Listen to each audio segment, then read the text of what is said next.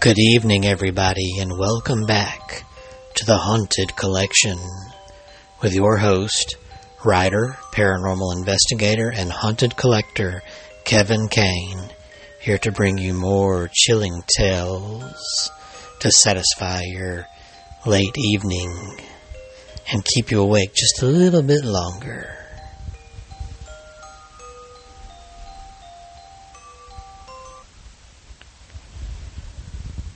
Welcome back to a new episode featuring a couple of good scary stories and urban legends. I've got those lined up for you, so stay tuned. But first, as I always do, I want to invite you to my website, myhaunteddolls.com. There you can find my store. Just click the shop button and you can find all of my books out there. If you want an autographed copy today, just go ahead and order. There are creepy stories and novels galore, ghostly tales, and true stories. So be sure to check those out. If you'd rather shop online elsewhere, you can also find those on Amazon.com, Books a Million, Barnes & Noble. But if you want it autographed, be sure to go to my website. They're also located on ebook if you have Kindle and prefer that. Or if you'd rather listen to your books, I do have a couple of books on audiobook. I have Crimson the Blood Painting, the novel about a true haunted painting from Salem, Massachusetts that just might be cursed.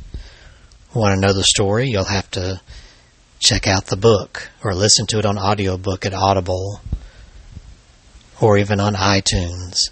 And I also have Legends of Indian Narrows, the ghost stories from the neighborhood I grew up in and spent my childhood in, and heard the ghostly stories that started my interest in the paranormal. And if you get the audiobook, you'll hear me telling those stories. So be sure to check that out. Also on myhaunteddolls.com, you'll find the link to my YouTube page, or just go to youtube.com forward slash C forward slash myhauntedDolls. You can find videos of my paranormal evidence, EVPs and spirit box sessions with my haunted items and dolls there are a few story videos out there that tell about the stories behind some of these dolls in my collection. And also, there are live sessions out there. Every once in a while, I do a live feed that you can tune into. You don't want to miss that, so be sure to check that out. Where you can spend a couple of hours watching my haunted items to see if you catch any evidence, audio or visual. We always have a good time out there in the chats as well. So please tune into those when you can. My most recent adventure took me to an actual haunted dollhouse mausoleum located in Lanett, Alabama, where four-year-old Early, uh, where the four-year-old Earl's child is buried, and her father built a dollhouse in her honor over her grave. Her dolls are inside, and sometimes people say they hear her and they're playing. Be sure to check that video out as we caught some pretty interesting activity there. So it is definitely worth checking out. And if you're ever in Lanett, Alabama, near the Georgia state line, you might want to go by that cemetery and see that dollhouse for yourself and pay your respects. And perhaps you might see the little Earl's child there. Nadine Earles is her name. And now let's get on over to the stories I have lined up for you. It's going to be wickedly good. So let's get down to scary business. The first chilling tale I have for you involves a group of young girls who decide to venture out into the darkness to play a game. The story is called Hiding Place.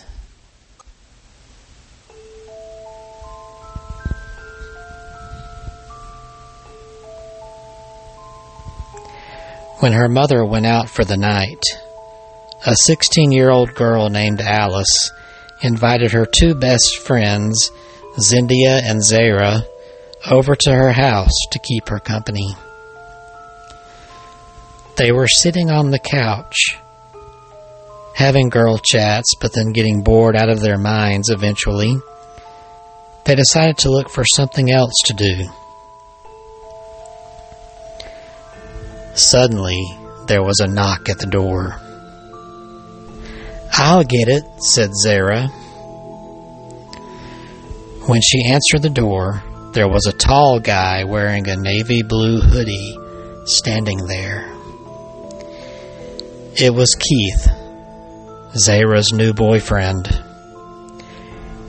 Hey, babe, shouted Zara.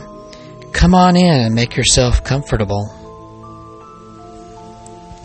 Keith came into the living room and sat down on the couch. Alice was trying to think of a game they could play to pass the time. Oh, I know, shouted Zindia. Let's play hide and go seek. Everybody nodded in agreement. They went outside into the dark night. It was cold and damp, but they did not care because they were about to have some good fun. Okay, here are the rules, explained Alice. The seeker has to count to 100, while the hiders have to find a hiding place and stay hidden. Really, said Zyra sarcastically. I don't think any of us knew that already. Let me finish, said Alice. When the hider is found, she or he has to scream to let the others know. Keith will be it, said Zyra, volunteering her boyfriend. Oh, of course, grinned Keith, for she always made him volunteer for everything they did.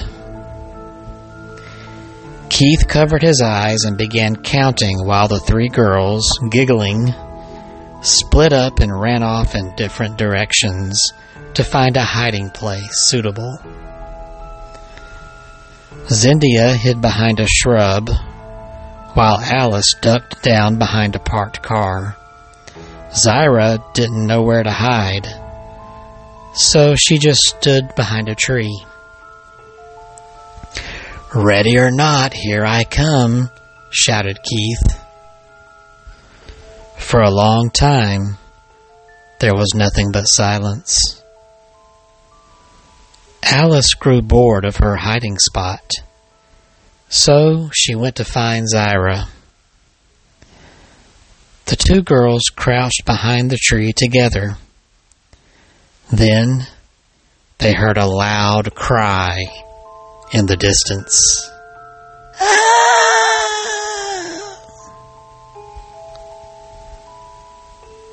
Maybe he caught Zindia, whispered Zyra. Just then, they heard a strange voice behind them whisper, Psst. Alice and Zyra turned around and screamed. Ha! I found you, shouted Keith. Oh my god, Keith, you almost gave me a heart attack, Alice cried angrily. Wait, where's Zindia? asked Zyra. Uh, I didn't find her yet, Keith replied. The girls looked at each other, wondering about the cry they'd heard in the distance. They all decided to go look for her and walked around the housing estate in the darkness. After searching for 30 minutes, there was still no sign of Zindia, and the other girls were getting worried. Just then, they happened to look behind a large bush, and all of them screamed in horror. Zindia was lying on the ground in a pool of blood. She had been stabbed in the chest. On her corpse, pinned with a knife, there was a scribbled note. It simply read, I've found you.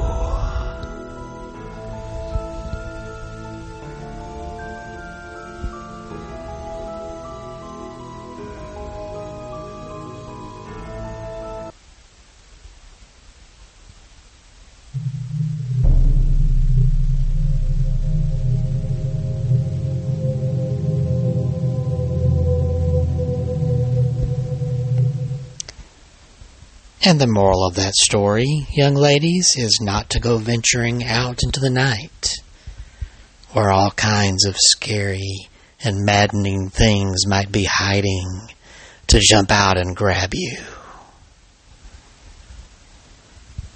Well, we're just getting started. I've got another story up for you.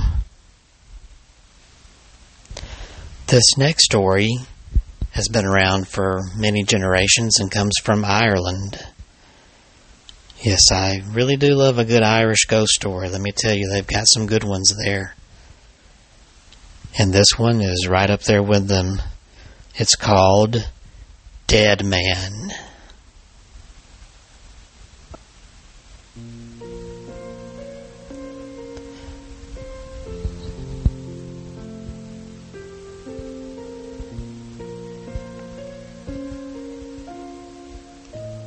Years ago, in Ireland, there was a young girl named Mary Culhane. Her family was very poor, and they lived in a whitewashed cottage down a country lane. She had six younger brothers and sisters and spent a lot of her time taking care of them. Her father worked as a grave digger in the local cemetery next to the Catholic Church. It was the only job he could get because he had been born with a bad leg. One day, when her father came home, he sat down and sighed. He was extremely tired after working all day. I can't believe it, he said. I left my blackthorn walking stick back at the graveyard. If I don't go back for it, someone will steal it.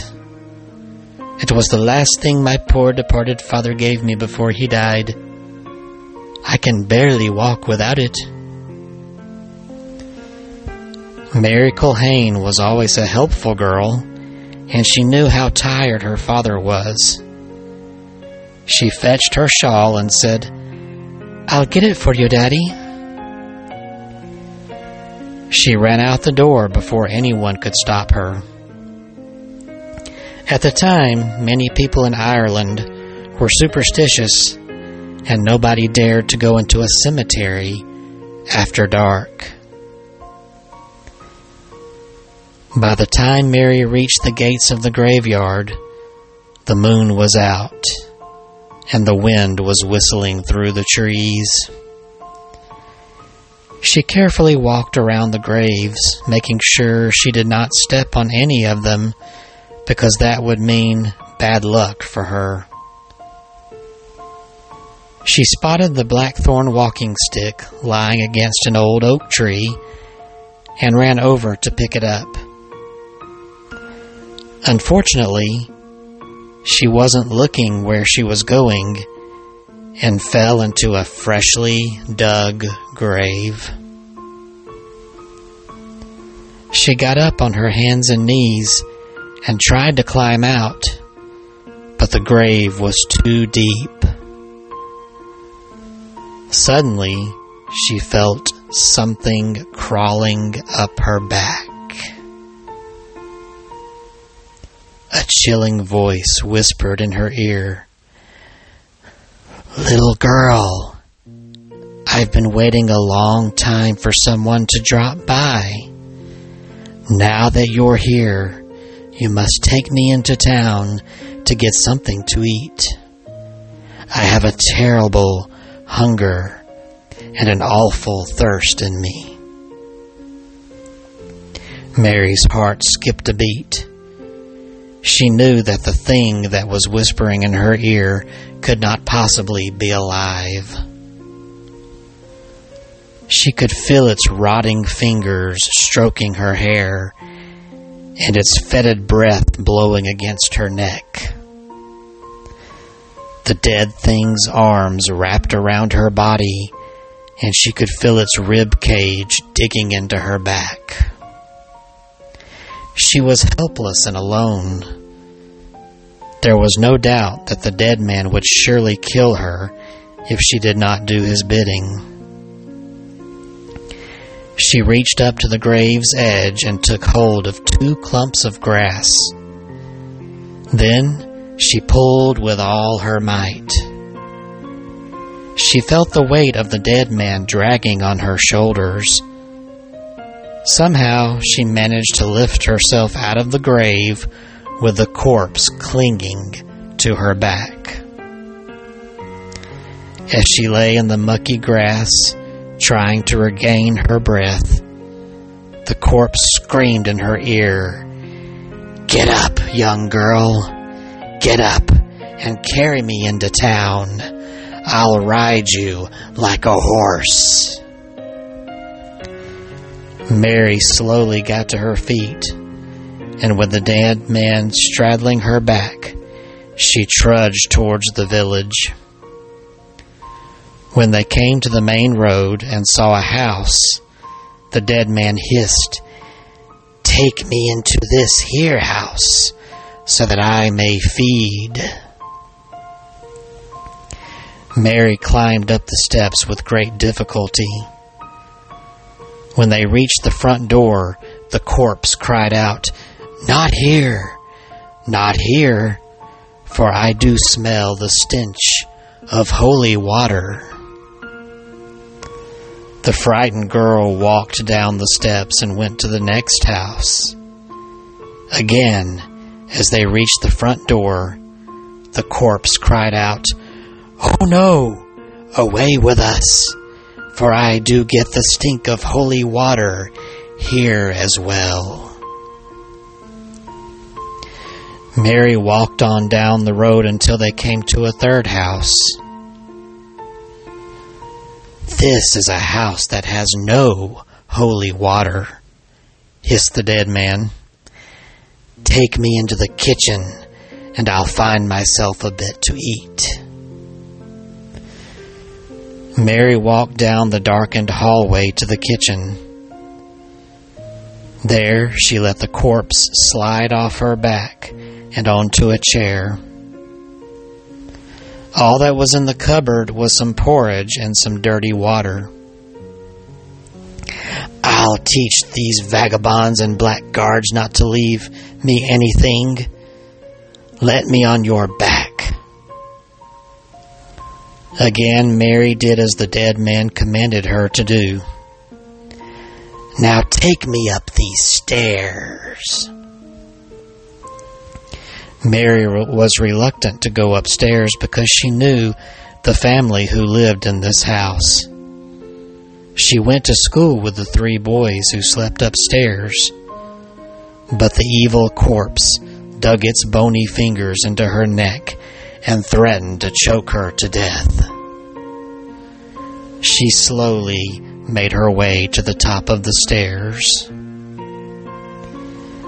There, in the pale moonlight, she could make out the figures of three young boys lying fast asleep in their beds. The corpse took out a sharp knife and slit each boy's throat. Mary turned her head and looked away. She could not bear to watch.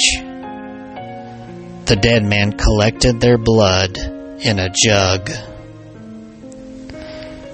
With the first drop of blood, their breathing stopped. With the second drop of blood, their, their hearts stopped beating. And with the third drop of blood, all life left their bodies. He took the jug full of blood and said, Take me back down to the kitchen so that I may feast. Mary sadly walked down the stairs and into the kitchen. The dead man took the bowl of porridge and poured the jug of blood over it. When he finished, he took a spoonful of the bloody mess and gave it to Mary Culhane. Eat this, he said. No, she cried.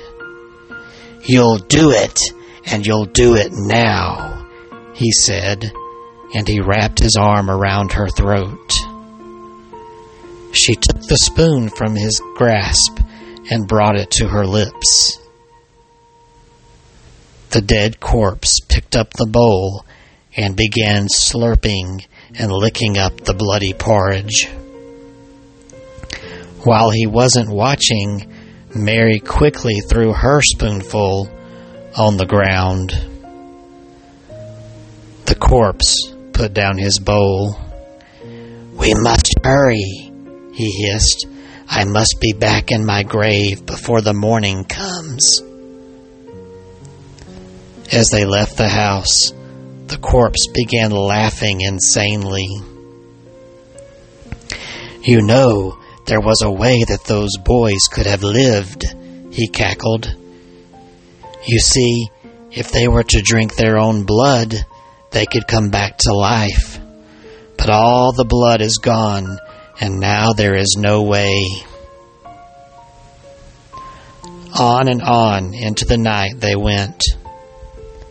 The creature whispered in her ear, telling her evil stories and disgusting things that no one wants to hear and nobody would ever repeat. The moon was going down and the sun began to rise. They were close to the cemetery when Mary heard a rooster crowing. What is that God-forsaken noise? screamed the dead man. Mary knew full well it was a rooster, and that morning was fast approaching. But she said, Oh, it sounds like the bleating of a sheep, or maybe it is the moo of a cow. Quickly, shouted the corpse, get me to the cemetery, for I feel myself weaken. Mary saw the oak tree. She saw the open grave. She walked slowly towards it. Just then, the sky broke open, and the first beam of morning drew across the sky and into the graveyard. The rooster crowed three times. The corpse let go of her shoulders and slid down into the grave. Mary Culhane was free of its deathly grip. She grabbed her father's walking stick and hurried home. When she got to her house, everyone was asleep. She threw herself into bed and fell into a deep sleep. A few hours later, her mother ran into her room and cried, Mary, Mary, wake up. Something terrible has happened in town. Three boys were murdered last night. Mary stirred, and her mother could see that her hair was matted and tangled. There were dark circles beneath her eyes. Her dress was dirty, and it looked like there were blood stains on it. Mary Culhane headed into town. When she got to the house where the dead boys lived, she could see that the entire village was trying to console the devastated parents. She went up to her father and said, Please, please let me inside. No, Mary, I can't do that, he replied. What lies upstairs in that bedroom is not fit for the eyes of a young girl to behold. But you don't understand, insisted Mary. I think I can save the lives of your three sons. Mary, if you could save my three sons from the clutches of death, I would be forever grateful, their father cried. I ask nothing, said Mary, but that you let me go in there alone. The father cleared the house and Mary entered. She walked down the darkened hallway to the kitchen. She grabbed the spoonful of blood and porridge from the floor and went upstairs. She saw the lifeless forms of the three boys lying in bed. She gently went over and put the spoon to their lips. When the first drop of blood, the boys began to breathe.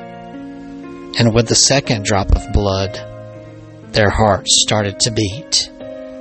And with the third drop of blood, all life came back into their bodies. And what rejoicing there was when Mary walked outside. The three boys were alive and well. The jubilant father came over to Mary Culhane and said, You have made me the happiest man ever to live. You gave me my boys back from the dead, safe and sound. What can I do to repay you? Well, said Mary, there's only one thing I ask of you. Always, always be sure to keep some holy water at your front door.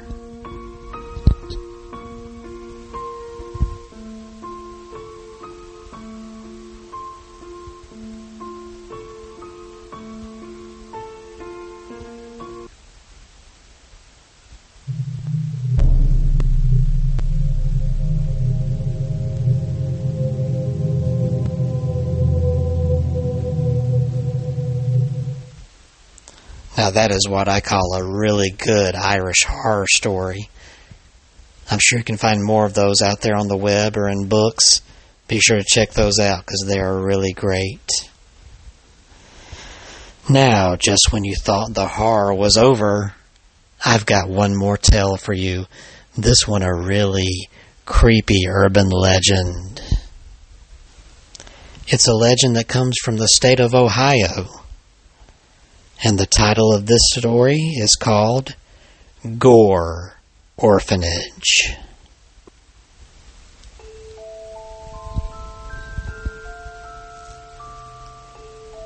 The legend of Gore Orphanage begins with a married couple named Johann and Katharina Sprunger, who lived in Indiana. After their young son and daughter died under mysterious circumstances, Mr. and Mrs. Sprunger decided to start an orphanage. They called their orphanage the Light of Hope Orphanage. Unfortunately, it burned down in 1899, and three orphan girls were burned alive in the blaze. Putting this tragedy behind them, the Sprungers moved to Vermilion, Ohio, where they started a new orphanage in 1903. This was called Gore Orphanage, and eventually they had over 100 boys and girls living there. But all was not well with the children of Gore Orphanage. Rumors of darkness and despair soon plagued the old place. The children told horrific stories of abuse, neglect, and slave labor. Mistress Sprunger cooked cows' heads and lungs and forced the children to eat the foul meat or starve. Mr. Sprunger beat the poor kids with a leather strap until their bodies were covered in bloody welts and bruises. He would also rent out the children to local farmers as slave labor. The boys and girls were only allowed to wash themselves once every two weeks, and they all had to use the same bath and dirty bath water. The children's rooms were infested with rats which crawled into their beds and bit them while they lay asleep. Soon the terrified children began trying to escape from Gore Orphanage. Some of them managed to run away from the home, wading through the Vermilion River and finding refuge with some generous people in Vermilion. One cold night in December 1923, the orphanage caught fire. Nobody knows how the blaze started. Some people say that one of the orphans accidentally knocked over an oil lamp. Others say Mr. Sprunger started the fire because he hated the children and wanted to collect insurance money. That night, Gore Orphanage burned to the ground with all the children trapped inside. The fire swept through the old building, springing from room to room, one room to another, and so on. The children desperately tried to escape the inferno, but the stairs were blocked by flames. The dreadful cries and screams of the children trapped inside the blazing building could be heard by horrified onlookers. The deadly fire continued to burn until the screams finally fell silent and the orphanage was reduced to a charred, smoking shell. The blaze had claimed the lives of over 100 poor orphan children. Ever since that night, people have seen strange apparitions and ghostly figures lurking in the field where Gore Orphanage once stood. They say that if you go there late at night, you can still hear the sounds of children screaming and pleading for help. The air is still filled with the smell of burning flesh and roasted children. Despite the fact that the site is now a vacant field, many people have heard the sound of doors opening and shutting and footsteps walking across wooden floors. There is an old tire swing hanging from a tree near the site where they say you can see a ghostly young boy swinging silently back and forth. So if you're ever near the area of Vermilion, Ohio, and you manage to find this field, perhaps you might want to venture out there at night if you're brave enough. And perhaps you may encounter some of the spooky, terrifying spirits of these poor orphan children. Or you might even run into the crazed apparitions of Mr. and Mrs. Sprunger still looking for children to terrorize. Enter at your own risk and just know that you might come away with something nightmarish that will stick with you for the rest of your life.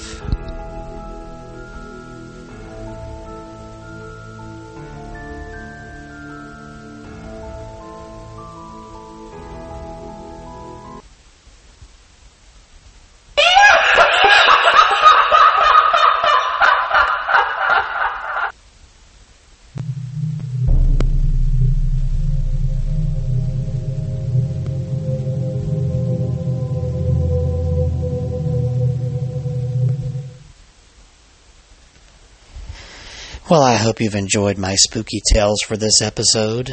Gruesome spooky tales, I might add. If you're hungry for more, please tune in. In a couple of weeks, I'll hopefully be back here to share more scary stories with you. For it is my pleasure to bring chills to your blood and marrow. Until then, perhaps you might want to go out and buy some holy water to keep in your house. Don't go out in the darkness and stay away from fields at night. Because you never know when you might run into one of these terrifying tales in real life, and you, you just might become part of the story. Thank you so much for tuning in. Have pleasant dreams and happy hauntings.